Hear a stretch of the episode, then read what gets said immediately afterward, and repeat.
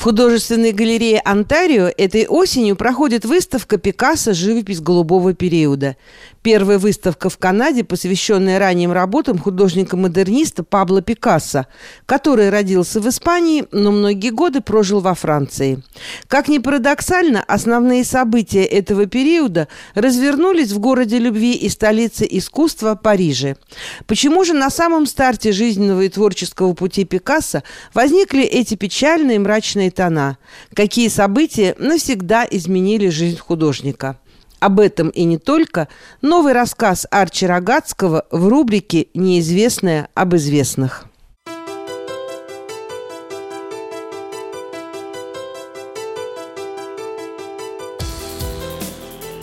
Добрый день, друзья!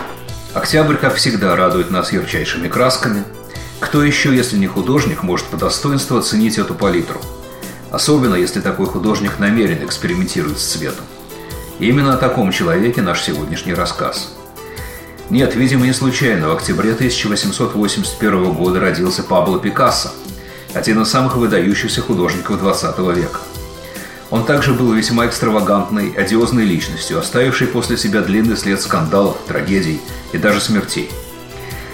Семья его проживала в Малаге в Испании, а впоследствии переехала в Барселону и была тесно связана с изобразительным искусством. Его отец был сам художником классической школы и директором художественного училища. Однако он не носил фамилию Пикассо, да и имени Пабло не было в длинном ряду цветистых испанских имен, которыми художника наделили при рождении. В историю он вошел под псевдонимом, который сам себе выбрал. Карандаш было первым словом, которое он произнес, и рисовать он начал с детства – Гордый отец устроил его в школу рисования, а затем в возрасте 13 лет протолкнул в художественное училище, студенты которого были гораздо старше. Однако юный художник преуспевал настолько, что отец однажды понял, что сын его превзошел. По слухам, после этого он дал обед бросить рисовать, хотя известны его работы с более поздними датами. При таких успехах неудивительно, что в возрасте 19 лет Пикассо отправился в Париж, признанную столицу художников мира – как многие его сверстники, он нищенствовал, жил в проголоде, работал, работал, работал. Очень скоро он отошел от классической школы и начал независимые эксперименты с живописью. Они вошли в историю его творчества, как голубой, розовый, африканские периоды, за которыми последовали периоды аналитического и синтетического кубизма. Последний стиль впоследствии получит расхожее название «коллаж». Пикассо занимался не только живописью, но и скульптурой – а также писал стихи. К середине 20-х он был не только признанным, но и более продаваемым мастером. Еще в 1918 году он женился на Ольге Хохловой, балерине из труппы Дягилева. Ольга вращалась в высших кругах общества и пыталась приобщить к светской жизни и мужа, но он предпочитал жизнь богема. Хотя у них родился сын, пара жила в постоянном конфликте. В 27 году Пабло завел 17-летнюю любовницу – Марию Терезию Уолтер. Он разъехался с Хохловой, но разводиться не стал, не желая равного раздела имущества, как того требовал французский закон. Он оставался формально женат на Ольге вплоть до самой ее смерти в 1955 году. Мария Тереза родила дочь Маю и прожила жизнь в тщетной надежде, что Пикассо женится на ней. Она повесилась после его смерти. В Испании началась гражданская война. Пикассо ненавидел франкистов – 1937 году он создал свое самое знаменитое полотно – «Герника». Герника стал первым в истории городом, гражданское население которого было подвергнуто массированным воздушным бомбардировкам в угоду военным целям. Бомбежку осуществили немецкие союзники Франка. Герника Пикассо была отправлена в Америку и хранилась там до 1981 года в Музее современного искусства. Согласно его завещанию, картина могла вернуться в Испанию только после того, как пойдет франкистская диктатура. Во время немецкой оккупации Парижа Пикассо оставался в городе.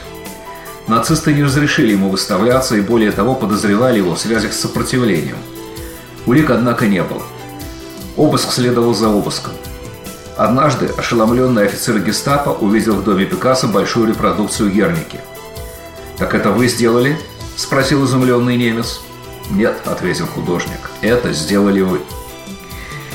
Еще в канун войны Пикассо обратился за французским гражданством, но ему отказали в силу экстремистских идей, цитата, «склоняющихся к коммунизму».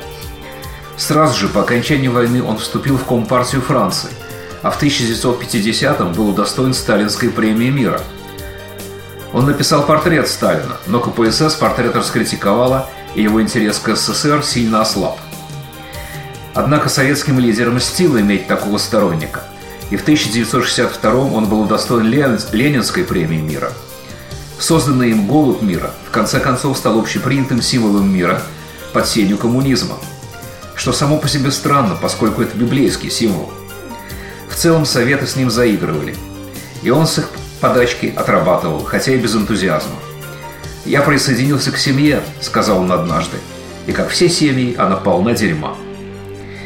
Между тем, семейная жизнь художника, которому в конце войны уже стукнуло 63, неслась как порожистая река. В том же году он вступил в сожительство со студенткой Франсуазой Гело – у них родилось двое детей – Клод и Палома. При этом он продолжал заводить бесчисленные романы на стороне, так что Франсуаза в конце концов ушла и забрала с собой детей. Как ни странно, Пикассо воспринял это как удар. Вскоре он ответил новым романом. На этот раз Жаклин Рок, которая была на 4 года моложе Гило.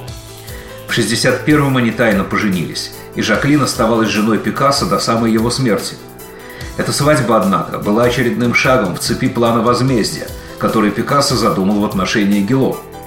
Он подбил Франсуазу на развод, обещая жениться на ней, дабы дети стали его законными наследниками. Таким образом, он разрушил ее семью. Дети его никогда не простили. Создается впечатление, что творчество художника только расцветало на фоне этих бурь. Его работы текли потоком. Картины, скульптуры, гравюры на меди, и хотя в то время многие критики комментировали их как порно-фантазии старого импотента, позже они классифицировали те же самые работы как неоэкспрессионизм. 8 апреля 1973 года Пикассо и Жаклин принимали гостей.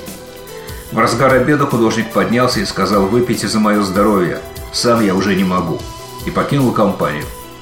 Он умер в спальне наверху от сердечной недостаточности.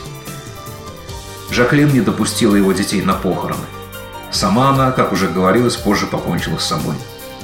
По воспоминаниям Франсуазы, Пикассо сказал однажды, «Женщины – это машины для страдания». Но в длинном списке тех, кого он заставил страдать, не только женщины. Две его любовницы покончили с собой, две другие посетили сумасшедший дом. Первый сын Паула впал в депрессию, спился и умер, пережив отца лишь на два года. Его внук Паблито покончил с собой, когда Жаклин не допустила семью на похороны. После Пикассо остался огромный перечень картин, гравюр, скульптур, мозаик, стихов. И еще песня Пола Маккартни, по слухам придуманная на паре, за 15 минут. Она называется «Пикассо Last Words» – «Последние слова Пикассо». Спасибо.